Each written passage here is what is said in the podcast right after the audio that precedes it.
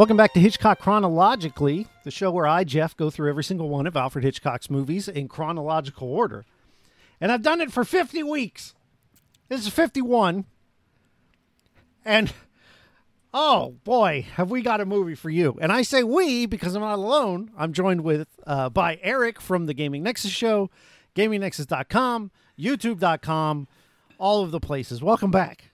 Thank you, sir. Thank you. I'm, I'm very excited to be here as usual.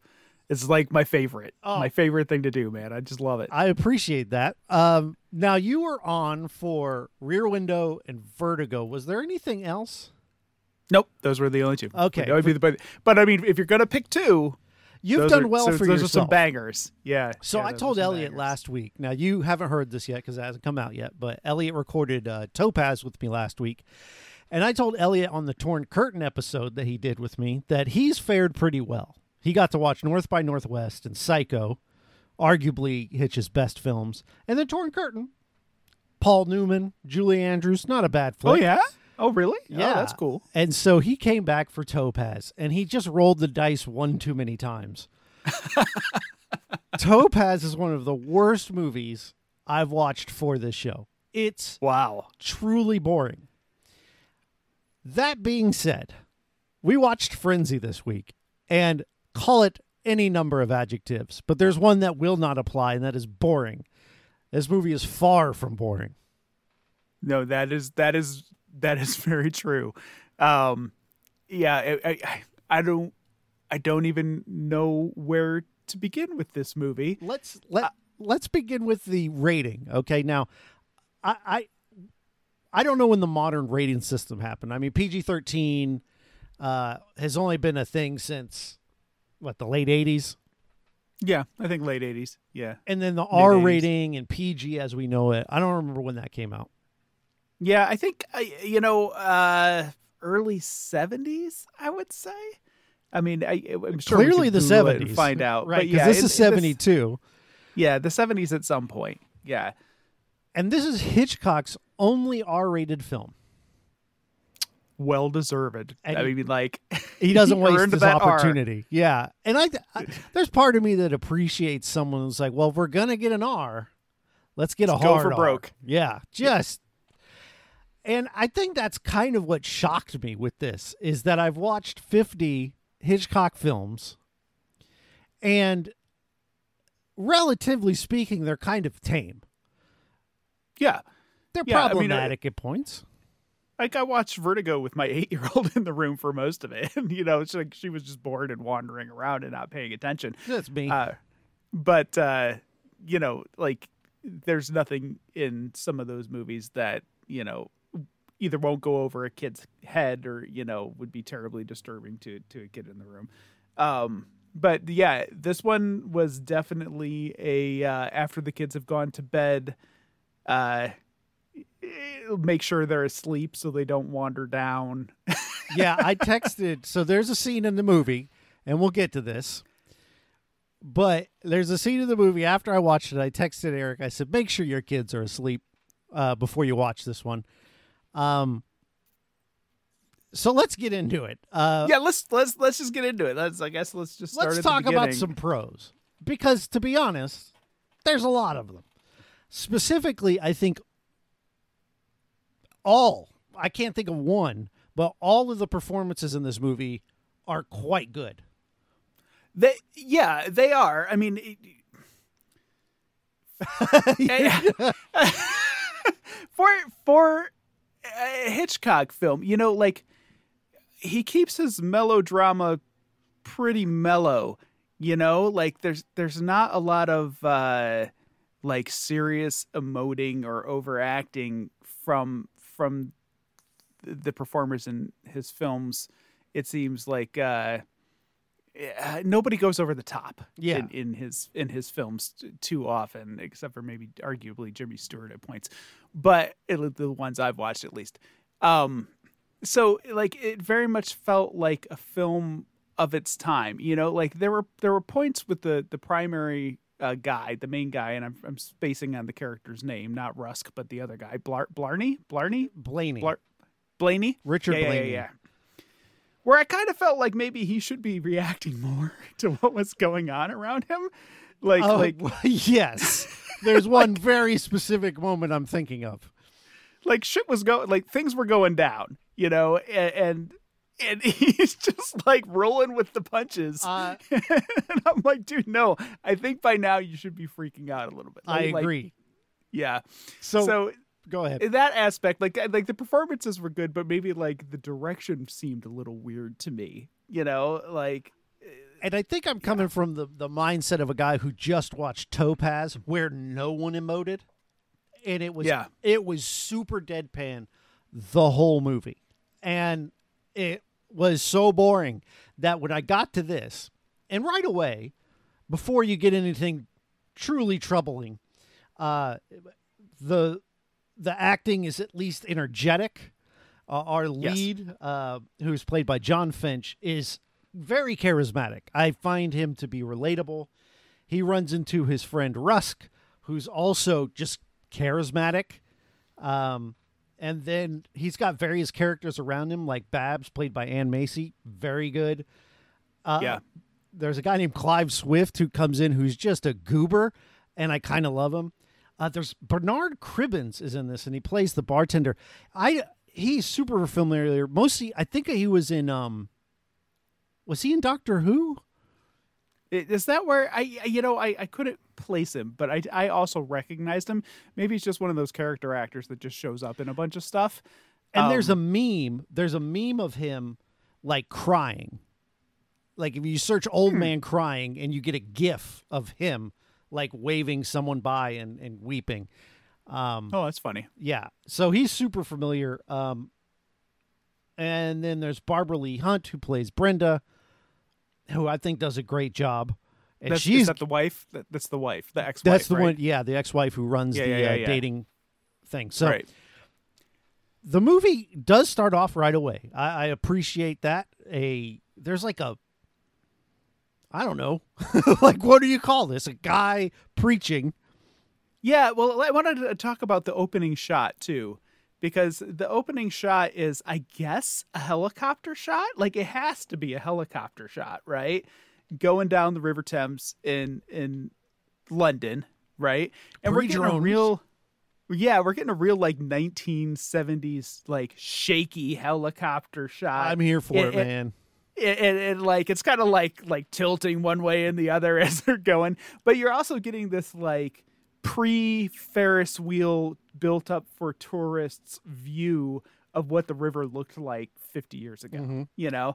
And so that was it it was kind of interesting because i was like look at this this is just industrial stuff you know? Like there's just like docks and boats and mud you know? Like it's not it's not like this you know little shops and cafes and you know the big wheel and you know it was it was definitely like you know this is what it was like when they were working in this area of the river so it kind of comes down it goes through the bridge which is a famous bridge in london but i'm not 100% sure which one it is because there's like 10 of them It's like the right? Tower Bridge or the London Bridge or yeah something. and if, if if the the the drawbridge is up and the helicopter kind of flies right through that and it swoops down off to the side and then down to the side there there's a crowd of people and there's a guy like maybe it's the mayor yeah. and or uh or, or a police guy and he is like talking to an assembled crowd which is maybe some press and maybe just some like and Alfred Hitchcock.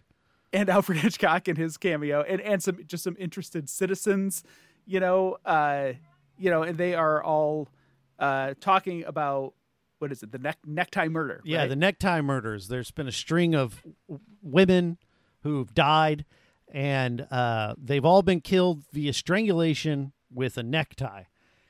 And uh, one of these bodies washes up on shore, fortuitously enough, as they're talking about the necktie, necktie murders, completely nude. And this is the first now blatant nudity in a Hitchcock film. I say that as um, there. I swear, I, back in um, I want to say, oh, which movie? One of the really, really early movies. I want to say Rich and Strange. There is a brief moment of nudity that I don't think was intentional, Oh. but in this, it, it was either that or it was an early silent film, and it might have been Easy Virtue. I can't remember, but um, go back and listen to the catalog; it's in there somewhere. Uh, and that's the first time I, I'd seen nudity in a Hitchcock film. I was like, oh, like, and now I was like, oh yeah, this is an R-rated film, huh? I wonder how bad Yeah. it's gonna get. I is a- I found out. It is a yeah, so it's a, it's a fully nude woman floating face down in the water, and the crowd's reaction is interesting because it's almost like they're like, oh, there's there's a show like we weren't expecting to see, you know, a naked dead lady. Let's chatter on about murders and how Nobody great they is are. shocked. No no, one is like, into it. oh no, dear God, someone help her. Everyone's like, whoa, another one. Another one. This is getting good. Great. I actually got this. I'm a part of history. Now, You can just imagine if they had phones, they'd be pulling out their cameras. oh, totally. No one would be calling the police. They'd be filming it. Absolutely. yeah. Um, now I can't even remember where we go from here. We've got uh, Jon Finch. think- I, I think it jumps to to uh, our main character uh, doing shots at the bar. Like I think oh, right. Yes. Thank you. That's so, that's what comes next. Like he comes he comes into the bar and it's empty, and he's just like, you know what? It's time for shots. It's eight in the morning, and so he like just wanders over to you know the bottles and starts pouring himself doubles and downing them. yeah. And he works at a bar that's ran by Bernard Cribbins, Felix Forsythe. And he works there, but he keeps drinking the, the booze. And uh, apparently, this has been a running thing, and he gets fired.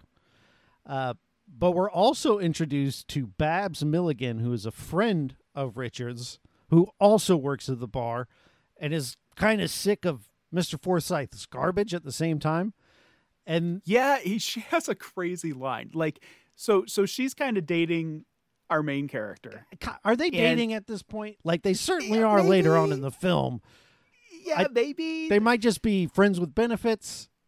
Um, yeah, there's there's something there's something between them, and and the owner of the bar is like, he's no good for you, he's no good for you, and she he's not wrong. turn he, she turns to him and she says something like, "Neither are you. You keep fingering me." Oh, Did right. you catch that? I did Like, catch what that. What the hell? I was like, does this mean something different in England? no, it's But- it's what you think. You're my boss. You keep fingering me. Uh, yeah. it's like, oh, oh dear, that's probably not appropriate. Like, that's- Oh. that's that's, poor workplace Yeah. behavior. That's not the end of it, friend. So John, after he gets fired, he he leaves and he's he's given a couple bucks by he maybe he oh he had a few bucks left and he went to go drinking and he runs it to his friend um uh Robert Rusk. Rusk, who is played by Barry Foster, who's this blonde guy. He's got a nice suit on, a tie with the letter R that's like a tie pin, and he runs uh, a Like a fruit stand. Grocery store. Yeah, he's got like groceries, and there seems to be some shipping involvement. Sure, like, and he's very stuff out on trucks. of his grapes. bringing stuff in on trucks. Yeah, he's very proud of his grapes. Yeah, and, and, and he de- he definitely like he seems like he has it all together. Yeah, he's And, he's like- the opposite of of our protagonist, who is everything's falling apart. He's losing his job. Rusk has a good job. It looks like he's running the place, and he's dressed well. He's got tips on horses. He, I got a guy. I know a guy. This horse is definitely going to win. Twenty to one odds, man. And yeah, and he's like, "Hey, hey, buddy, you need some money? Like, I know you're down on your luck. You need some cash. I can give you some cash." And, and our guy's like, "Nah, nah, I'm good. I don't need anything. I have, I don't know what he has, like seven pounds in his pocket, so he Not can go do much. some shots." Yeah. and so he gets grapes. he gets grapes. Yeah, Russ gives him some grapes. He's like, "Here's some grapes. eat those. So our guy takes the grapes, and then I think from there he goes to the bar and just proceeds to like spend the rest of his money on drinks, right? Yeah, he, he yeah, exactly. He spends his last bill, I don't know what kind of a note it was, on drinks. And then he goes to visit when you're drunk out of your mind, who better to visit than your ex-wife? Ex-wife. But real quick, real quick, before we move on from him drinking in the bar. While he's drinking in the bar, he's sitting in the window, and at the bar there are two Oh, two yes! chaps, two gents, two two charmers. I'm not quite sure. Like maybe one's a cop and one's a This is reporter. like, exposition central, but uh, yeah, I'm not 100 percent sure like who they are, and it doesn't matter because they don't come back. But these two guys stand there for at least eight minutes, Yeah. kind of giving exposition about the necktie murders. Oh, he, he gets them and he chokes them with the necktie, and and it's a good juicy murder like we haven't seen since Jack the Ripper, and like we're both clearly like way too into it, and the the real disturbing part is there's a bar lady, a lady working at the bar, and she says something like, oh right. I heard he rapes them before he kills them. And one of the guys' response was, Well, at least there's a silver lining. yeah. I guess it ain't all bad. it's like, Jesus Christ, man. this movie. So, and the whole time our pro tags in the background, and they're chatting it up. And I know that this scene is Hitchcock thinks that his audience are all idiots and they need everything explained out. But I'm pretty sure you've got a guy talking about the necktie murder to open the movie. They find a woman dead with a necktie around her neck. That's all you need. Yeah. Yeah, we didn't need the scene with the dudes. Like outside of like the very morbid entertainment that it offered, you know, I did kind of like zone out a little bit because I was like, yeah, I get it. Like I I get it. It was a know. bit ridiculous. Yeah. So then he leaves and he's all hammered Yeah. and he goes he goes to, to visit his ex-wife. Yeah, and his ex-wife is brilliantly portrayed by uh, Barbara Leigh-Hunt. I I really like her performance in this movie, and she gets a lot that she has to work with. And I think this was actually more shocking to me. This is going to be a spoiler. Oh well. That if you're familiar with Psycho, Janet Leigh's character dies at about the 30 minute mark, 40 minute mark. And I thought that this character was going to be around a lot longer because she was given so much to work with. And It- yeah. there was character development. She had a, an interest. Okay, like number one, she has an interesting gig. Yeah. You know, like she runs her own business. She runs like a, a dating matrimony matchup business for lonely heart Londoners, right? Uh, she has like an employee, like it's it's her own deal. Like she she owns it and runs it. Um, she has an interesting relationship with her ex husband. It's not it's not like this terrible uh rancorous thing, you know? Yeah, like they still I- seem to I get like along pretty well. because he goes there and he says it's been a while since he's seen her and she sees he's down in the ups and i th- and i think she still cares for him she doesn't hate Yeah. him certainly not She doesn't hate him, and let's let's be frank. At this point in the movie, he's not the most likable dude. Yeah. like like he's been, you know, like he got fired for a reason. Like the bartender's kind of a jerk about it, but like he was doing what the guy thought he was doing. You know, he was stealing drinks or whatever. Um, and he's wanders around. He's he's just kind of unpleasant, and he continues that when he shows up at her office. He's Yeah. kind of unpleasant to her to her uh, receptionist person, and then he comes in and he's just like unpleasant to her too, you know. And he starts kind of like, you know, just banging around and and yeah he they mentioned being kind of aggressive, like not violent, but Yeah. just like verbal verbally aggressive, you know, with his unhappiness. right and they mention domestic violence uh, to establish that he doesn't commit domestic violence he may be an angry alcoholic but he, he goes so far as to say, you know, I've never laid a hand on my wife, and to emphasize that he smacks the desk, which we find out Right. later is misconstrued as a beating. But she takes him out to dinner, slips a couple bucks in his pocket, which he doesn't find until he's sleeping at the Salvation Army and just these rows and rows of cots uh, where another homeless person next to him tries to steal the money. And he's like, oh, my ex wife left this for me. So it just really. I like the character. Like I, I'd want to be friends with this person. They've got a good head on their shoulders. She's an entrepreneur. Yeah. She doesn't hold any bitterness against her ex husband. She has compassion for him. Well, and she handles his nonsense really well. Yeah. Like she, she she's got like this kind of just calm demeanor. She doesn't let him draw her in. You can tell she's kind of used to him, you know, and, and uh she she just doesn't she doesn't get caught up in his bull, you Yeah. know. Even and- when he's and- making a scene at the restaurant, she she takes him to a restaurant and he makes a scene which doesn't help him in what's about to happen. no, yeah, he, he's just behaving like just a, a drunk jerk, you know, at the hospital, and he's he's essentially mad that he's just so down on his luck, you know. And I, I didn't at that point realize how down on his luck he was until he like is sleeping at the Salvation Army in the Right. of cots.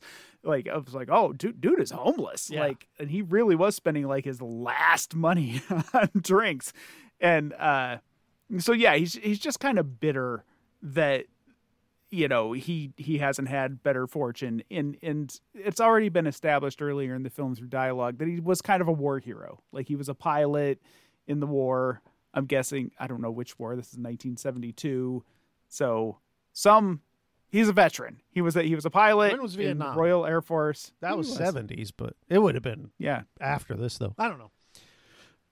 Yeah. Uh, of course, I don't know English history enough to tell you what war there was for them. Yeah, me either.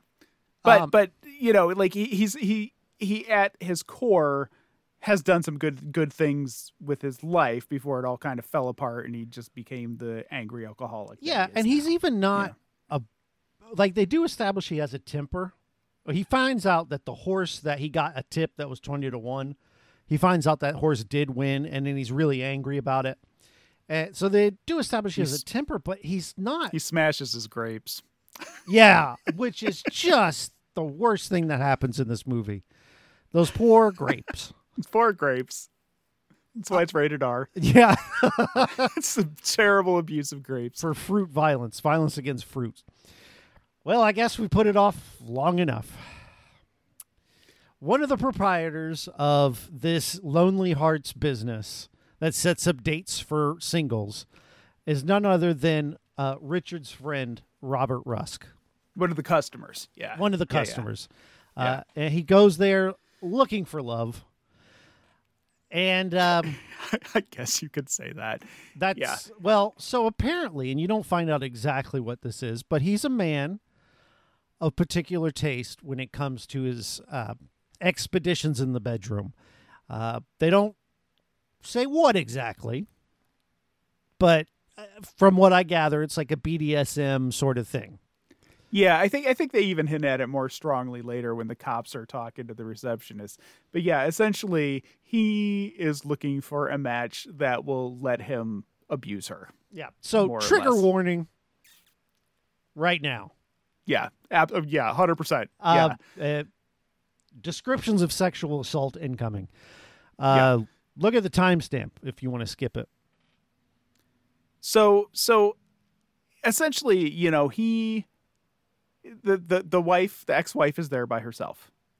And he shows up and the receptionist is out to lunch. And he starts saying like I I want you to help me. I want you to help me find someone and the ex-wife is like, "No, no, we told you. You got to go. Like we are not going to help you. We're not into people like you. This is not this is not what we do." We're looking to set people up for uh, Nice love. long-term relationships. You know, just yeah, it, it's just a lonely hearts thing. We're not looking to hook up, you know, like dark web style relationships here. Yeah. So he becomes more and more agitated and aggressive. And she becomes more and more nervous. And, and you can tell she starts looking for a way out. She's like, oh, well, I, I forgot I have to be somewhere. And he's like, no, no, no, no. And she's like, "Oh, the the receptionist is going to be back soon." And he's like, "Ah, no, I locked the door outside. She can't get in." And she's like, "Oh, I have to make a call." And she picks up the phone like she's going to call the police. And he like slams, you know, slams the phone back down. No, you're not doing that. And you you can tell like This is getting bad fast. we're, we're it's getting ready to go. Yeah. So I mean, there's there's there's no reason to beat around the bush. He somewhat graphically for for Hitchcock Even okay. like- so I've seen worse sexual assault scenes in movies. Specifically, the girl with the dragon tattoo is probably the worst. yeah, Monsters Ball, uh, Deliverance. You know, there Yeah, are like there's numbers of them. more. There Um, are more brutal sexual assault scenes. but I but- don't know that any of them predate this. And and it's heartbreaking because she tries her best when she realizes, okay, I'm not getting out of this. Well, I'll just let you do it. And he's like, no, no, no, no, no. And like the last thing that she tries to preserve is her dress. Just please don't tear my dress, okay? I'll take it off for you. And I and he and- rips it. and he rips it. And to me, it was like, even though obviously in the grand scheme of things, your dress is not, um, doesn't matter, right? If you can ruin your dress and get away from this guy, do it. But that she had given up so much on being able to be free of being assaulted that she the last thing she could think to be concerned about was her dress and still didn't have the control to prevent that from happening. Um, Yeah. And then he proceeds to rape her. And yeah, it, in in a super creepy way.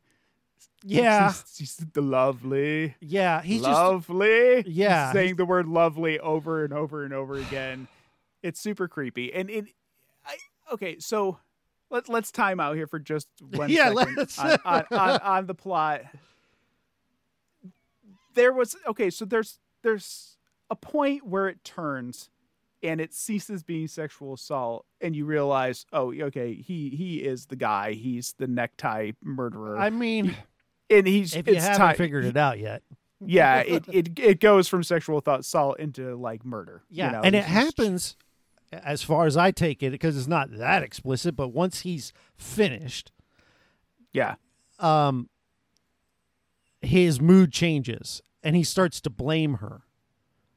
yeah, and, And- then and then he starts to he pulls He his necktie and he chokes her out. Yeah, and at this point, I was thinking like like I I can understand, you know that the resignation that she felt you know during the assault and and and and I understand the psychology behind like but when he starts like killing her I was shocked that she didn't start like gouging and fighting like Yeah, she kind of just lays there and takes it you know and and it was kind of like uh, to, to the point where I was like eh, this is starting to feel unreal like So- like like I would think that anybody anybody would fight to survive a little bit you know in this situation. And and that's where like kind of the fact like okay this is just kind of hollywood-ish crept back in, Back in. and and, And yeah. then, right before we leave the spoiler warning area, they cut to her being dead. And after we've seen this intense scene that's very disturbing, you cut to one of the goofiest unintentional faces you've ever seen. She's been sexually assaulted and murdered. And they cut to her and her tongue is out.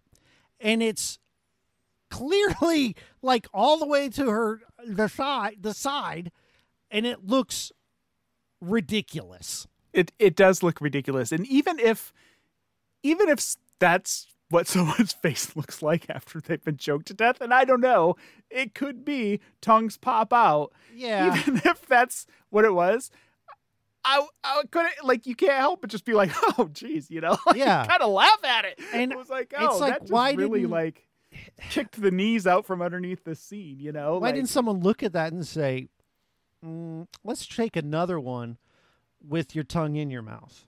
right maybe tuck it- tuck your tongue in Let's Yeah. try a couple things out. See which screen tests a little better." This was a one and done. Now we got it. So Uh, yeah, so so the wife then, you know, obviously is not in the movie anymore. And before we move away from her, I do want to mention her uh 1970s makeup because as usual in these films, the makeup man, it was just slaying me. Like she's got she's got this kind of like shine to her. I don't even know how to describe it. I don't know if I've ever seen it in a film before or since.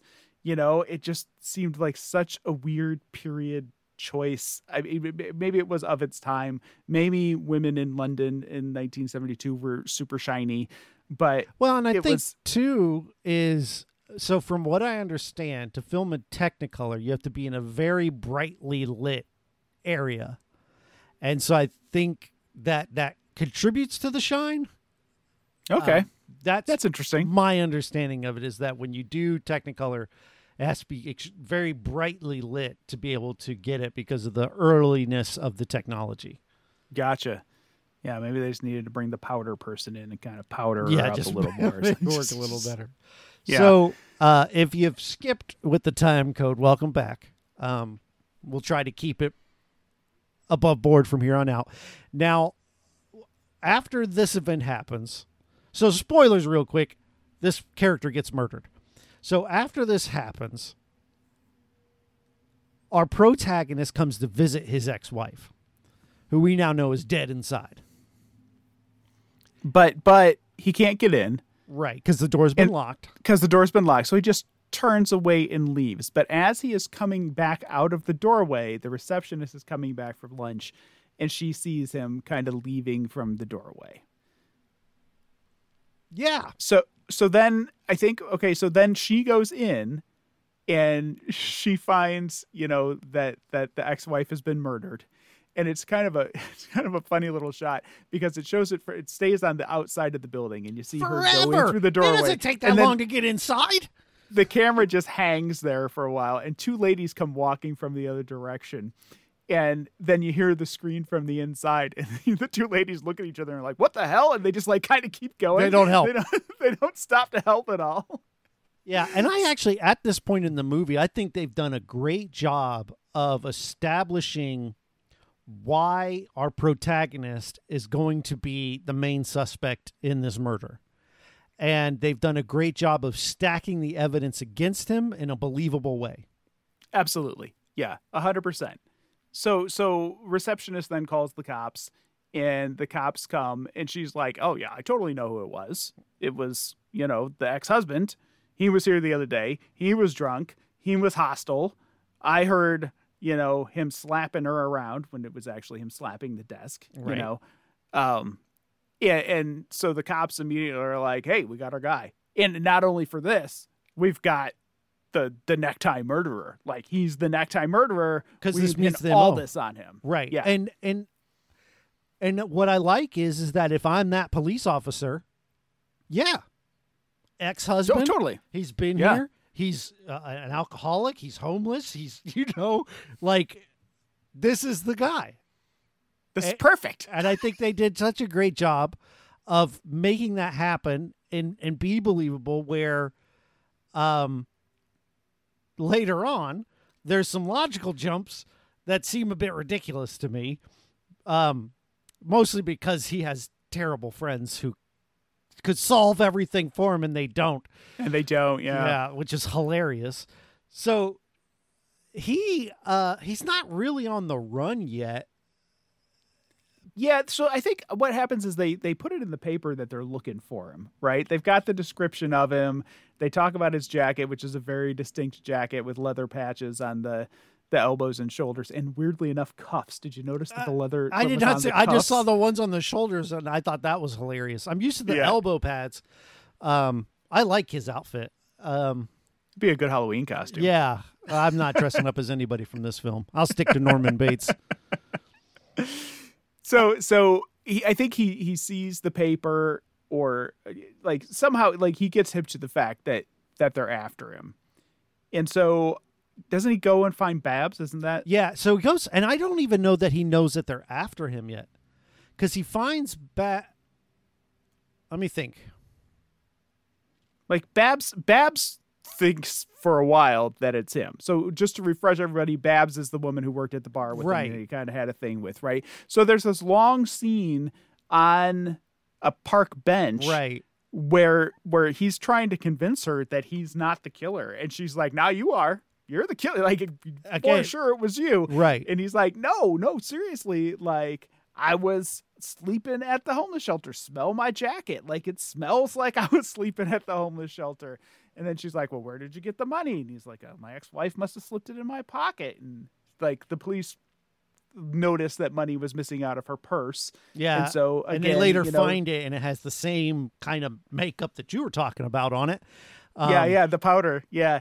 And so like again, like the evidence is just kind of stacked against him. And so finally he just has to resort to like she was my ex-wife and we were buddies. Like why would I kill her? You know, like like Yeah, he's no not going to get insurance money. Yeah. Yeah, it's like they were already divorced.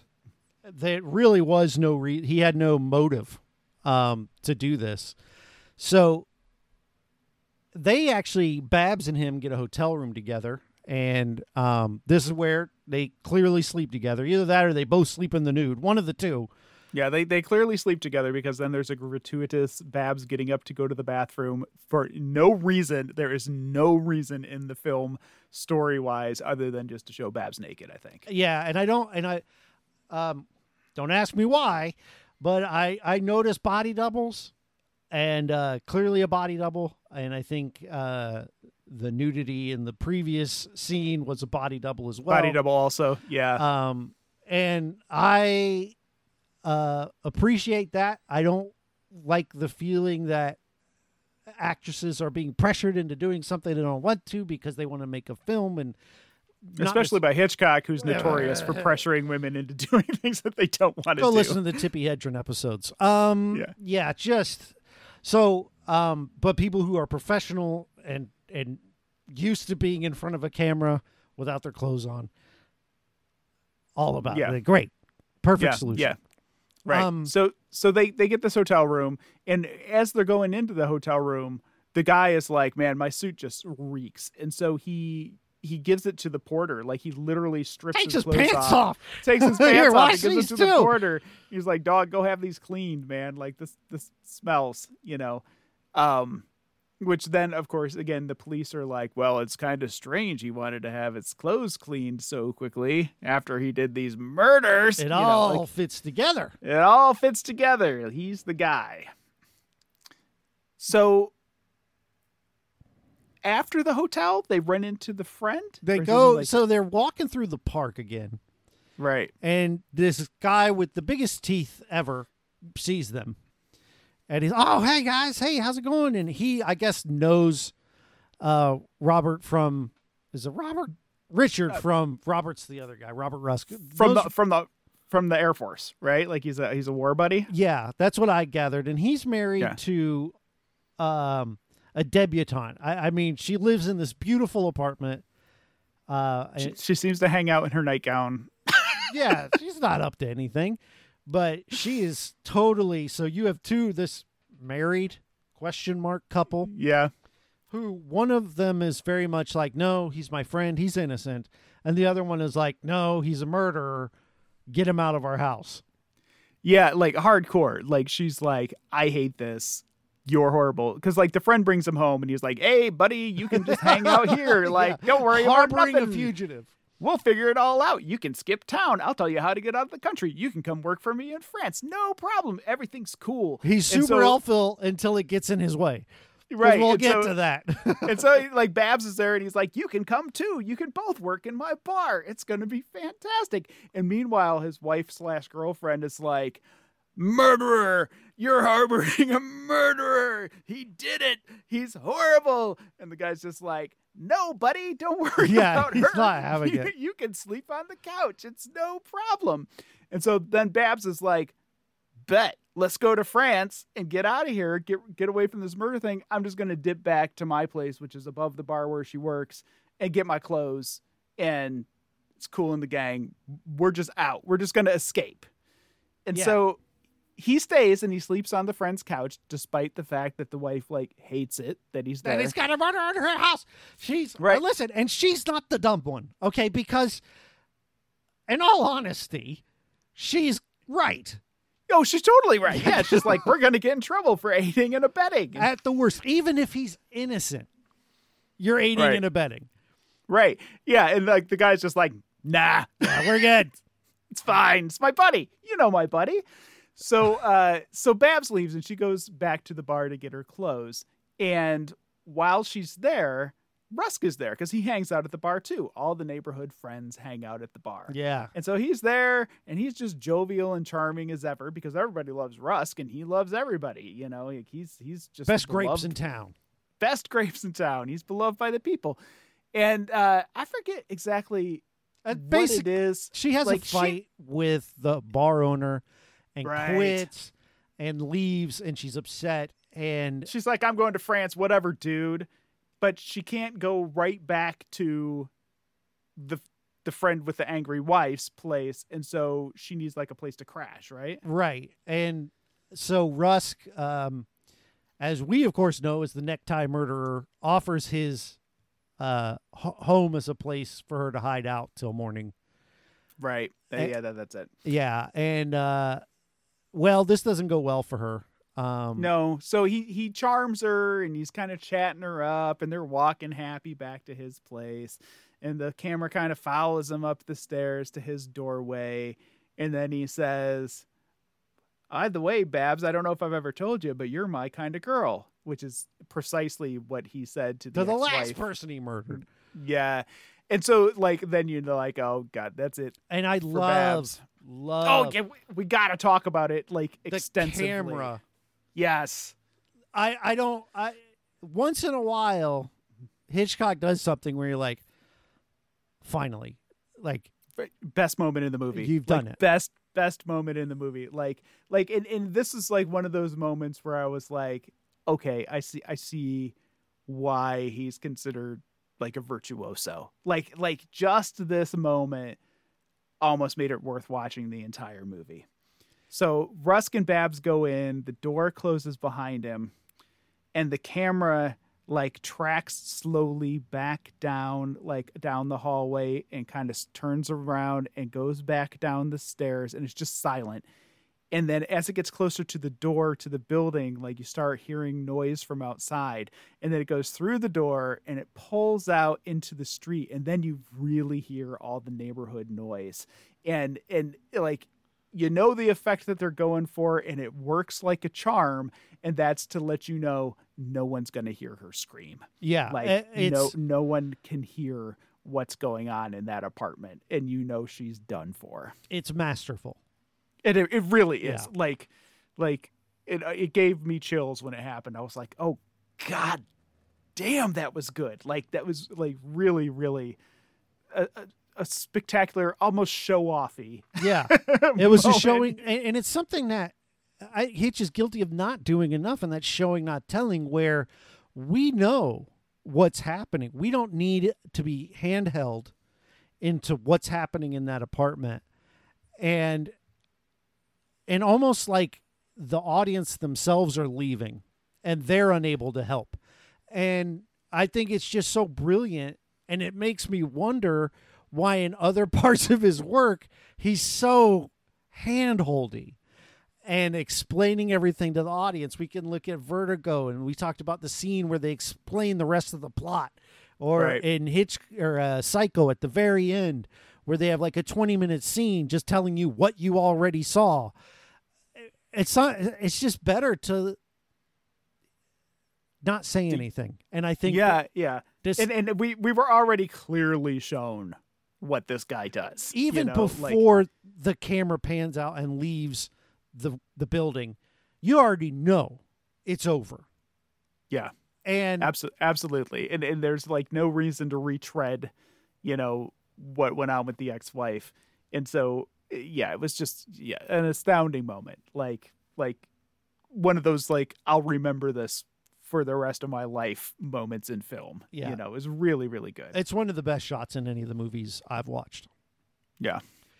Um So Babs is a goner. ba- Babs is gone, sadly. And again, something I got to say is they did a great job of creating the character.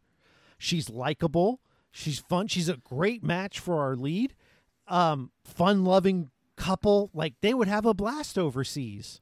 Both of, both of the women victims in this movie, uh, women characters, um, are portrayed in like very likable ways. Yeah, You like, know, like, we're going to be with these characters for the whole movie. Yeah, he definitely gets the audience to invest in the characters. I always say the difference, and this isn't necessarily a horror movie, it's more like a suspense thriller, but I always say the difference between a good horror movie and a crap horror movie is that a good horror movie takes the time to establish the characters and make you care about them as human beings and then puts them through the ringer. Yeah. A bad horror movie just puts cardboard cutouts and starts chopping I wouldn't call those bad. That's fun. That's candy. You wouldn't eat that for a meal. That would be your dessert. But yes, so it, the new version of it, chapter one with the kids, I love it. I wanted all of them to survive, and that's what made it so thrilling. I, But I also enjoy watching Jason slay a bunch of twenty somethings. Uh, yeah, yeah, yeah. But I get your point. You're right. But Yeah. you know, Friday the Thirteenth is still good. Well, yeah, yeah, okay, so yeah, Uh, for for people that don't watch horror movies, like recently we were talking about Halloween Kills at Oh, work, yeah. and there's a woman who doesn't watch horror movies, and she saw that and she was like, "What the hell? Like, why do people watch these movies?" And I was like, "Well, that's not exactly the best example of a horror movie. There are other ones I could suggest where you would be a lot more involved and care more." As he's walking around hacking people up, you know, it's not just a meat grinder. Yeah, I, you know, I'd push him maybe towards the Scream instead. Yeah, Scream is Yeah. a much more. I love Scream. I love Um, Scream too. Yeah, Scream Two's all right. No, I'm just. I love Scream also. All right, we've we've gone way out. We've Yeah, where are way- we? way Okay. off, way off course. So so at this point, our protagonist is sleeping on the sofa at Buddy's house, right? And so the whole movie shifts over and becomes the Rusk show for like a half hour. yeah, and it's not great, frankly. Um, I think it. So he disposes of Babs's body in the back of a potato truck, throws her in a potato sack. Puts her in a potato sack with some potatoes, humps her across the street, chucks her up over the into this truck, and closes the truck. And he's like, "Problem solved. Nobody's gonna know where this dead body came from in this potato truck at my grocery store. No right problem. there's no links whatsoever so it's already tenuous when he goes upstairs and he's cleaning himself up he's like oh the letter r pin the r that he has on all of his ties is gone. which has been has been like graphically shown. Yeah, and you- it throughout the movie. It is established. It is his trademark. pin all the time, and he's like, "Oh damn, where's my pin?" so he he uh he pulls uh, he's like okay i gotta go back out now because he now knows that babs it's probably with her body Yeah. and so they spend like a half an hour i don't know if that's true but boy it feels like it of him riding in the back of this truck trying to get this pin back Right. So he goes back. He crawls into the truck. The truck's still not moving, and he's like trying to dig her body out of the potato bag, which in my eyes was way more complicated than it needed to be. It was like, "Come on, dude, it's just a bag. Like you got this. you got her in there which i You think can is do it." maybe harder and he's like rolling around in the potatoes, like flopping, not able to do it. So then, like the guy who drives the truck comes and gets in the truck truck and starts driving. So now he's in the moving truck with the potatoes rolling around and the dead body, and he's trying to get the body out. And she's got rigor, and so her foot keeps kicking him in the face, Which is peeking out the ridiculous. back. It's ridiculous. He's peeking out the back, and there are cars like lighting him up. He's like, "Oh shit, they're gonna see me back here." And uh, so, so essentially, like he eventually gets access to her hand, and she's clutching the pin in her hand. And so, since she has rigor mortis, he then breaks all of her fingers one by one and gets his pin back.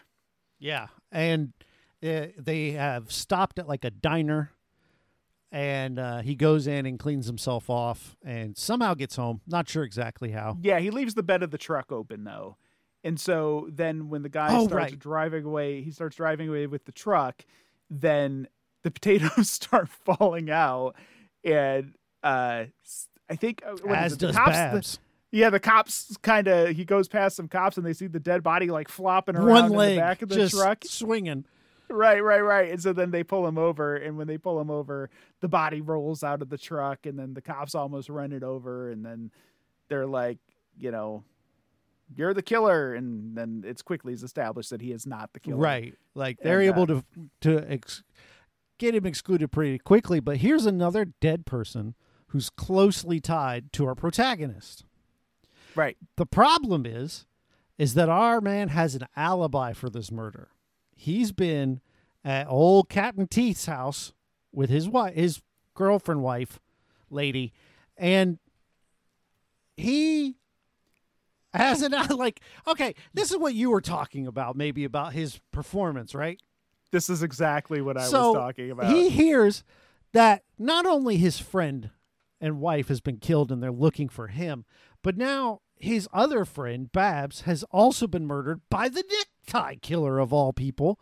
And his he's like, "Oh no," he hangs his head. But then his his good buddy Clive, that's the actor's name, uh, says to him, "Hey, this is your alibi, though. You couldn't have done it. You've been here with us." And they he's like, know they know what time she died, and you were definitely here because the wife is like, "Oh no, he did it, he did it," and the dude's like, "No, no, Buddy couldn't have done it because Buddy was here with us, and you know he for sure didn't do it, and we we could be his alibi." "Yeah. Not only could we be, we are his alibi. We're good friends. We wouldn't But let our buddy down."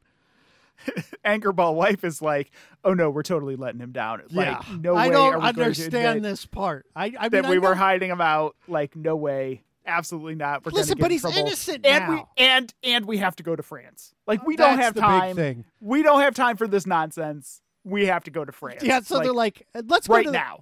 Our our pro tag's like, let's go to the cops. You can clear me of this second murder as my protagonist, or as my uh, uh what is the word I'm looking for? Alibi. And they're like, and his buddies, his friends, like, yeah, man, totally. And his wife's like, no, because she uses some logic. Say, hey, we've been harboring this guy. We might get in trouble. I don't think you will now because he's clearly not the guy. But anyway, they are going to France. And when she brings Yeah. that up, he's like, oh, yeah, we Oh, are yeah. going to France. Sorry, buddy, we're going to France.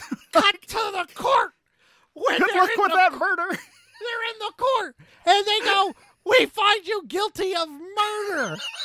they let him hang. I can't believe this. Because they had to go to France. I mean, they like, It's ridiculous. they they were expected, Jeff. They they had they had things on the calendar might- they had to do. think this might take precedent. I've never had to be somewhere so bad that I've been like, no, I can't get you off for being wrongly convicted of murder. I think I could clear my calendar. I mean, you don't have a bar in France, though. So Okay. you know, I mean, that I know of. You That- might. I don't know. No, that's a But- fair point. That's Yeah, true. so yeah, I'd there might be the some bar. obligations there that you just can't, you know, get out of to so- help buddy. So he goes to jail for no reason whatsoever now. He's totally convicted.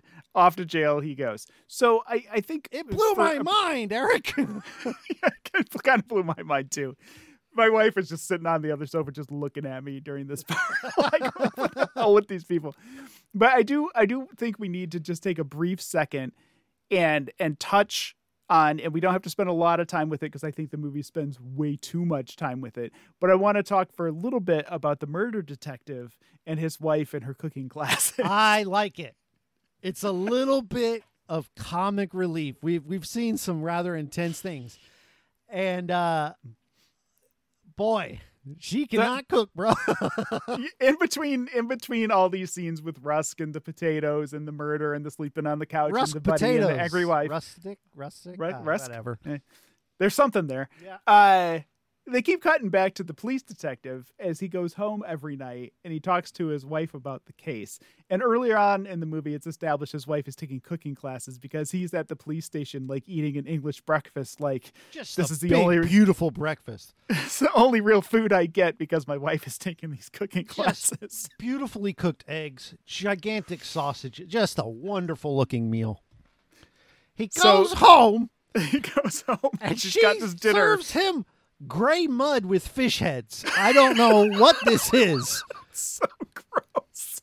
She's got it's got like fish heads floating around in it and like little squid things and like it's it's just horror. It looks like something that people would eat on Alone. You ever watch Alone? Like that show I, where people I've heard of Alone. in the wilderness. Like they eat some gross stuff on that show. This is what it looks like. They're always eating fish head soup on that show, and it, like it now was, you'd never see her eat it.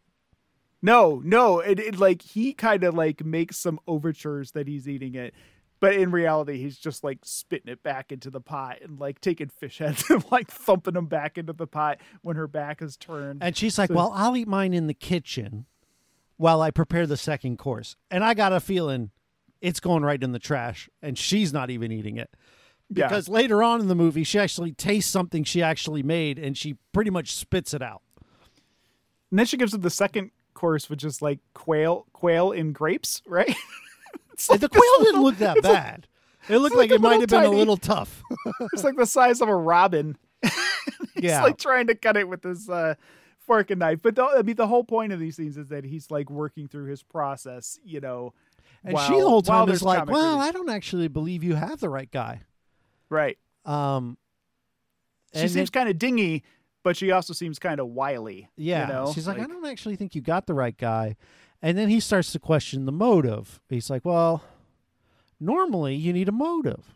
And the motive, we couldn't find one here. And then they start kind of wanting to research some things. Um, right. How, how did he these, happen upon Rusk? I can't remember. It's due to these conversations with his wife that it kind of gets his wheels turning, and he starts thinking about you know other possibilities, and oh, how did he? I remember how he nails Rusk. I remember the evidence that he used to nail Rusk, um, but I don't. I don't remember quite the turn that it took to make him pivot in his thinking towards Rusk. It's funny because I just watched this two nights ago. Um, yeah, I can't either. it's the potatoes. You're gonna have to edit these awkward silences it's out. no problem. I'm very good at cleaning it up. Um, what did he do? Let me pull. So he's a second meal with his wife, and she feeds him more gross stuff. It's not that there's another murder victim.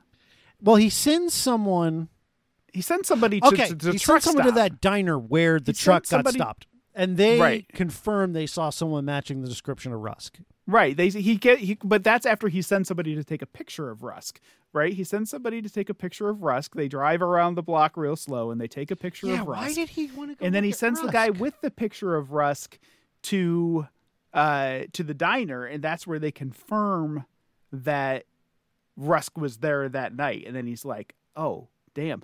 I mean, uh, it's because what's his name was screaming the whole time that it was Rusk. That's what it That's was. That's how they That's catch him. right. Oh my god, my brain! That's where they catch him. Right. He goes after Buddy throws him out. He's like, "Shit, what do I do?" So we Sorry. forgot. There's okay. There's so what thing. happens We is jumped right to court. Oh yeah, it's my bad because I just love that hard cut of he's just guilty now because he has no alibi. So Right, right, right. after he leaves, he has to leave the house where the people who will not give him an alibi are. So he runs to his only friend Rusk, who says, "I'll put you up in my house," and so he does. And he's in Rusk's house, and just about as he's about to open the drawer that contains the personal belongings to Babs, the police come in and arrest our lead. Um, and that's when he goes to court and is found guilty. But his bag that he has is filled with evidence that has been planted there by Rusk, and this now clues in uh, Richard, our protag, to say it's Rusk. Oh, it was Rusk. it's definitely which, Rusk. Realistically, Rusk didn't need to do that. And there's no real time in the movie for him to do that, so it's a bit of a leap that he did Yeah. that. But Rusk didn't need to do that. Like it- wasn't a nail in the coffin that was needed. Like the cops were really convinced at They this point that it that it was our boy. Yeah. So Rusk kind of like shoots himself in the foot there a little bit by doing that because then all of a sudden our protagonist is tipped off and he just starts screaming it was Rusk it was Rusk. He'd the whole be- time he's in court he's like it was Rusk it was Rusk. So they're like banging the gavel. He would have "You're got away with it. And he's Yeah. like, "Damn it, Rusk! I'm gonna get out of jail, and I'm gonna find you, and I'm gonna kill you." And uh, yeah, so that's why the guy starts Thank you. of Rusk. We got there, folks. took a minute. Took a minute to So remember.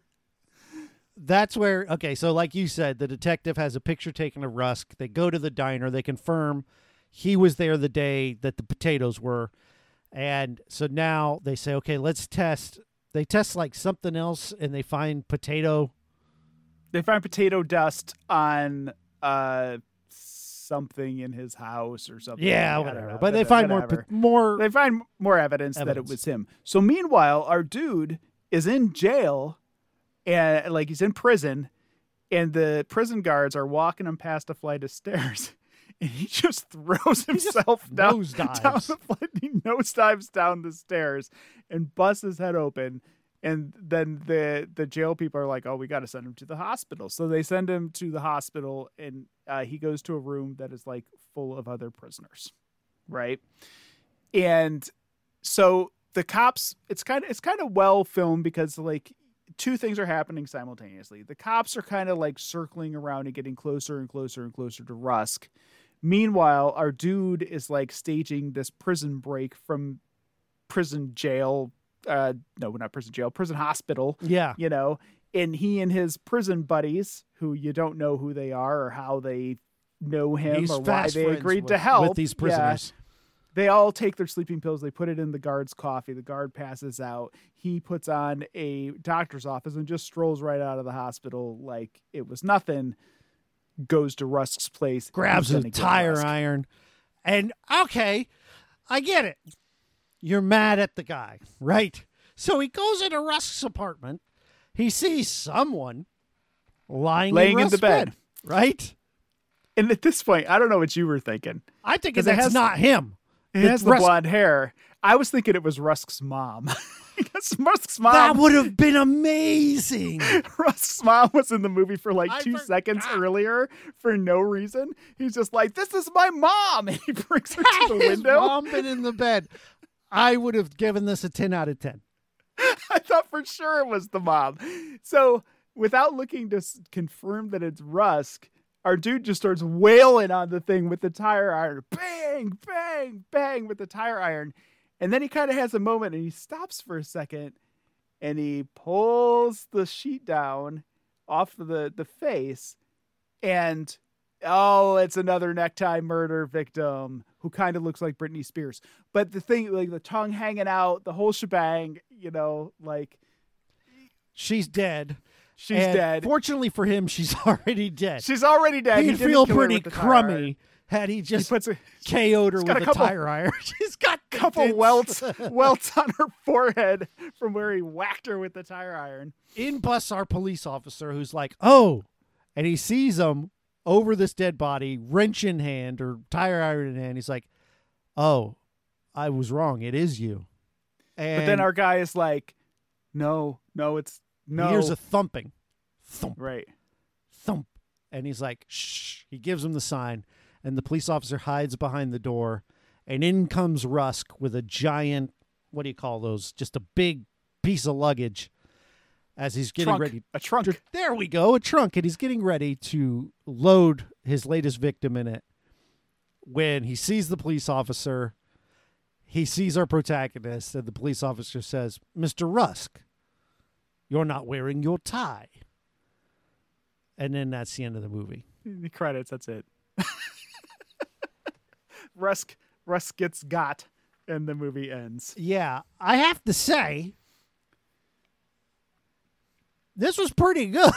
like, I've, I've, yeah, yeah. I've kind of I've become used to these like sudden Hitchcock endings now. You know, like like somebody says. I like a sudden something- engine, and it, it's better than uh, Wes going back to court. And you know, okay, Yeah, yeah. He does not believe in the denouement. Like it's just like no. That's, sometimes he does. It's weird. Like he has like a. There's times where his movies end perfectly, where it's just like, boom, that's the end, that's the high note. And then there's other times where there's just one too many scenes. It's like, I really didn't need that. And Right. this one ends when it needs to.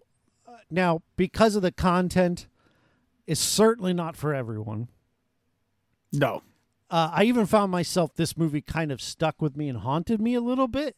Like I couldn't stop thinking about it, and because I was sad for the victims in the film, and I just thought it was, I it was sad, and but I think this is really well made, with the exception of his friends who won't give him an alibi. Um, There's imagery in the film that that does stick with you. You know, a- and. like the lovely, lovely thing. I made a joke earlier that I was following my wife around I- the house saying "lovely, lovely," and she really doesn't like it. I don't blame Uh, her. I'm surprised you don't have dents in your forehead. but I mean, like it- the reason is because it stuck in my head like a song. You know, like it Yeah. made it made a definite impression with me. I Um, so yeah, there are some some real moments in this movie. Um, it reminds me like. I think I mentioned it before. Uh, before you you did the birds, the moment where they open, I think it's like the door and there's the guy in there with his eyes gouged out. oh yeah.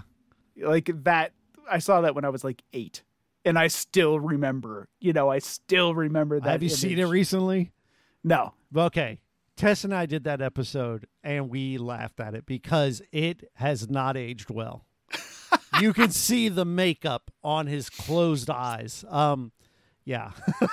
it, it it horrified me in 1978 Oh, I, I have things like that too.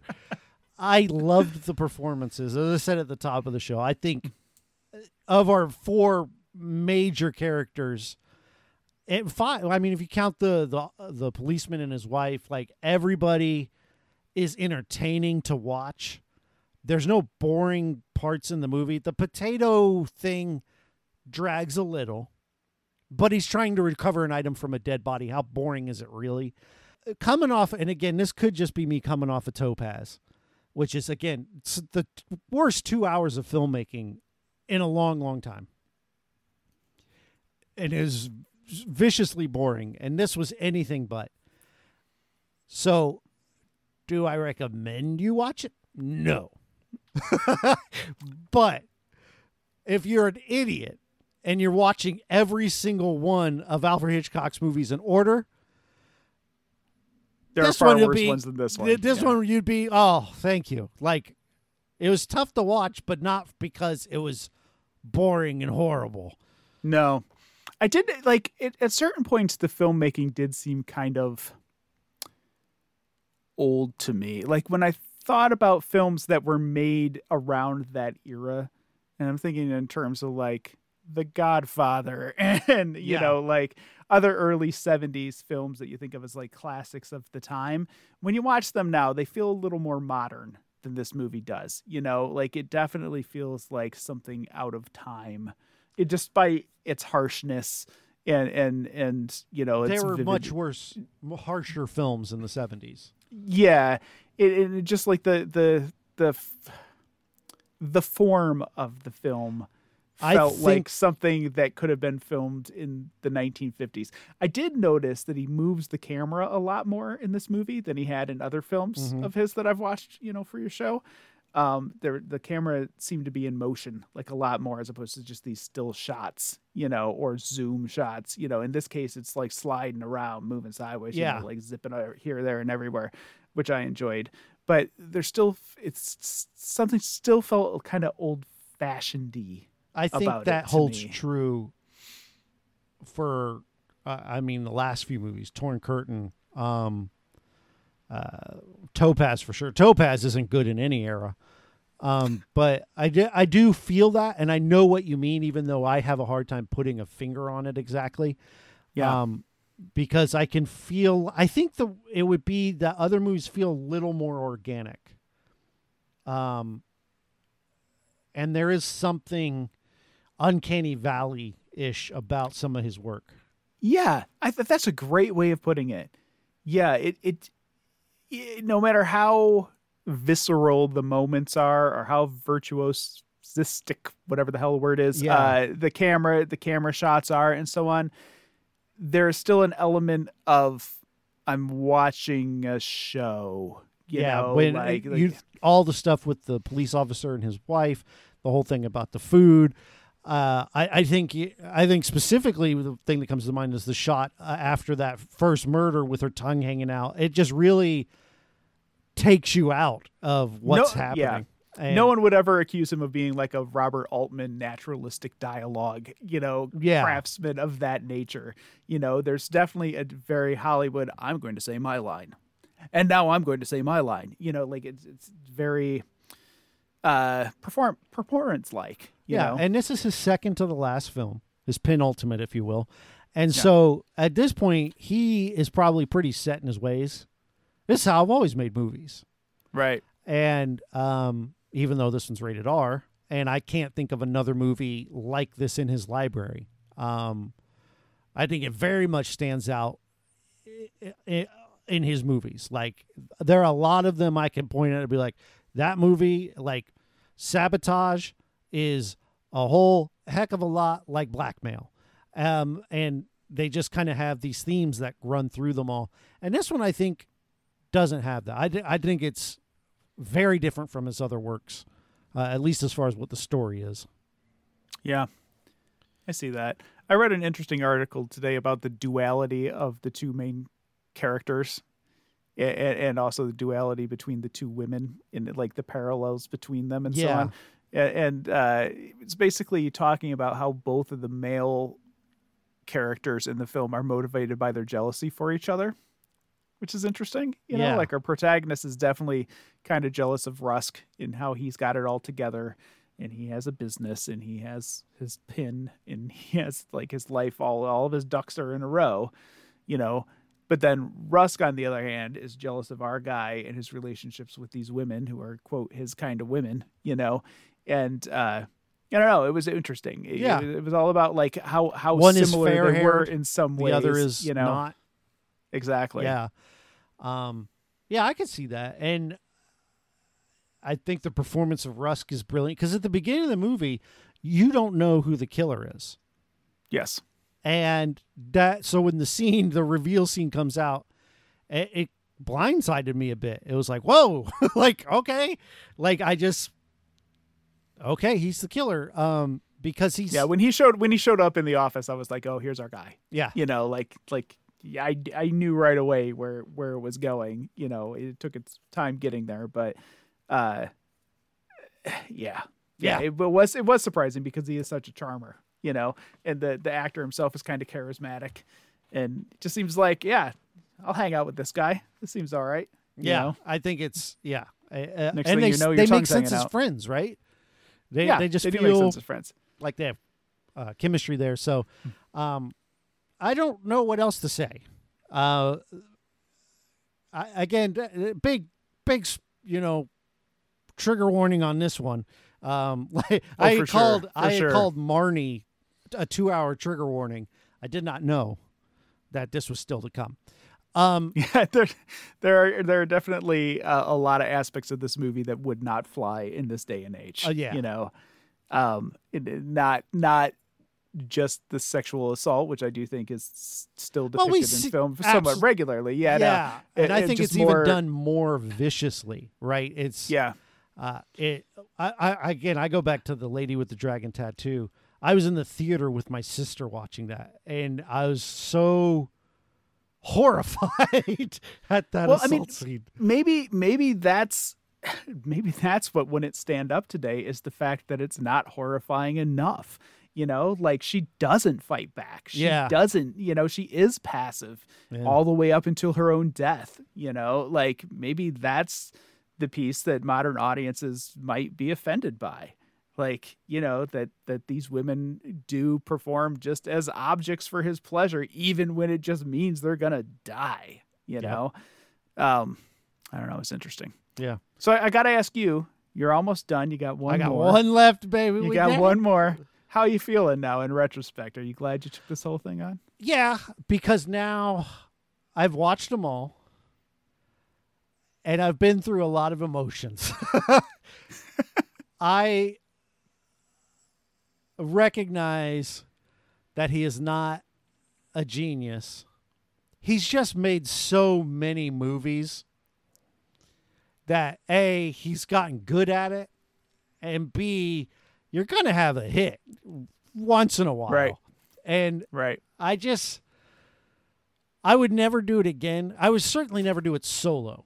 And uh, and anyone Mhm. who's listening can see like this last 2 months I booked guests for every episode because I was burnt out. I hit a point where I just did not want to record solo anymore. Um and so yeah, I as far as the podcast portion, I think I'm a better podcaster now. yeah Um, and I'm. I guess the real goal was to do something finite that I would finish. that's and awesome with one week left, it's looking like that's going to happen. Right yeah you're gonna get her done Oh yeah, and so that's feels good. But also, this last month has been a trudge. Like I've been wanting to just. I'm so, we're recording a little earlier than I normally would. I was glad because I'm like, mm, maybe I can get the last one in this weekend. I'm ready to be done with Yeah. the the additional podcast in my life. Um, but as far as like watching all of Hitchcock's movies, the man started in 1920 five, four or five. I can't remember exactly. In the twenties, and his last movie is seventy six. yeah there's a gap between this one and the last one Yeah, he is now sort of firmly in this uh, auteur phase, if you will, where he he takes a couple years between movies now, whereas it used to be you'd get two movies a year, sometimes Right. three. Um, sixty nine. So right at oh no no sorry seventy six. So a fifty year career of film, and you go from the silent era to the early talkies to where you're firmly in this black and white era where cinema really hasn't changed that much for a while. Then you get to color with rope. Um, and then, you know, you just keep going and you kind of get this history of cinema almost. Yeah, I Um, mean he's wrapping up in like the Star Wars era. Yeah. right? like 70, 76. Like that's that's blockbuster territory now. You know. Yeah. And I think he would have had a hard time keeping going. Um, cause like you said, his stuff feels old. Um, he's got an old school way of doing it. Um, and I, I, and I would never say I idolized Hitchcock. I've just, I've always loved the movie Psycho.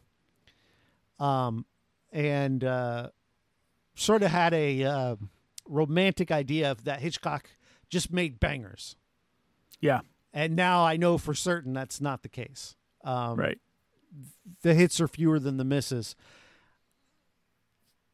And I think I have less respect for him having watched all of his films. Uh, but I would still, am I a fan? No, I, I wouldn't say so. But Psycho and North by Northwest are masterpieces, magnificent films uh, that anyone can watch and enjoy. Specifically, I'm not going to say, but Well, I mean, yeah, I mean, look at look at like the greats of our time. Like, look at Spielberg, for example. You know, like some massively successful films, some like definite bona fide classics, and a lot of them. But they there's some hook going on in there too. You know, whoa, there whoa, always whoa, is whoa, in there. whoa. No, no, Rufio is bad. We don't like. These are all incorrect statements. we here at Hitchcock chronologically do not endorse the statements because if you're going to point at Spielberg, you point at an AI, you point at a Ready Player One. No, no, those are both better than Hook. Oh no! oh, it looks like we're doing you're Spielberg. telling dog. me that Dustin Hoffman is Hook coming up is next year. bad. You're out of your mind. That's terrible. You're out of your terrible. mind. Wait- Julia Roberts as Tinkerbell. It's Oh, terrible. you're it is out of your mind. unwatchable. I love that film. It warms my heart. Tootles loses his marbles. So, before we derail into anything else, tell people where they can find you, where to listen to you, all that good stuff. Sure, sure. So uh, my name is Eric Hauter. I write for GamingNexus.com. Uh, we also have a, a, podcast called the Gaming Nexus Show. We've gone bi-weekly now; it is no longer weekly, and uh, we've we kind of refocused and retooled the show into something that I think is uh, better than it was. Um, and then I also have a YouTube channel. It's just Eric underscore Hauter. Eric with the C. Hauter is H A U T E R. Uh, you can check that out. I'm usually playing video games, either new releases or stuff that hasn't come out yet. Um, and yeah, that's me, man. Yeah. And you can also follow me at Eric underscore Hauter on Twitter. There you go. All those links will be in the description. Uh, you, of course, know you can find me on Twitter at Podcast by Jeff. Uh, that's it. That's fine. I mean, you can listen to my other movie podcast, uh, the Movie Draft House. Find me on Budget Arcade. Everywhere you get your podcast. Next week is the finale of Hitchcock chronologically. And I've had different things I want to do, but it's going to be a little different. We're going to have a guest. We're going to review the movie. And then I've got some other little things I want to do just as sort of a send off. And one of those things is that uh, I am in a unique perspective, or a unique situation where I am able to, within a relatively short amount of time, rank all 52 of Alfred Hitchcock's films. oh, films. snap. That's awesome uh, because I can't think of anyone who's probably seen them in this short of a time that would have them this fresh in their memory. So I'm going to rank all 52. And I'm going to do my best to not let too much of my own bias in. But I've also going to hand out a couple hidden gems to a handful of films that I think maybe you haven't heard of. And uh, you could seek out if you want to find something a little fun and different in Hitchcock's back catalog. So uh, it'll be a fun week next week, and uh, I'm ready to be finished. But I'm also kind of sad because I did it. Yeah. So anyway, well, if nobody if if nobody else says it, congratulations. Oh, man. congratulations! It's quite an have. achievement. I'm I'm I'm jealous a little bit. oh, I could tag you in. You could do it next year. I've got the formula set for you. There's 52 weeks. November's going to be filled with bangers, and uh, you know, and I'm good. I'm yeah. good. You sure? Um, yeah, I'm the fine. silent movies aren't that bad. Listen, I'll tell you right now. When I do my top 52 Hitchcock films, there's going to be some talkies below some of those silent films. Wow. So don't worry, uh, that'll be fun. So anyway, next week we're going to review Family Plot, the final Alfred Hitchcock film, and the final episode of Hitchcock chronologically. Thank you, Eric, for joining me one more time. And I'm sure we'll find another time to record something about something. Oh, I hope so. Probably yeah. just a podcast where we'd say how wrong you are about Hook.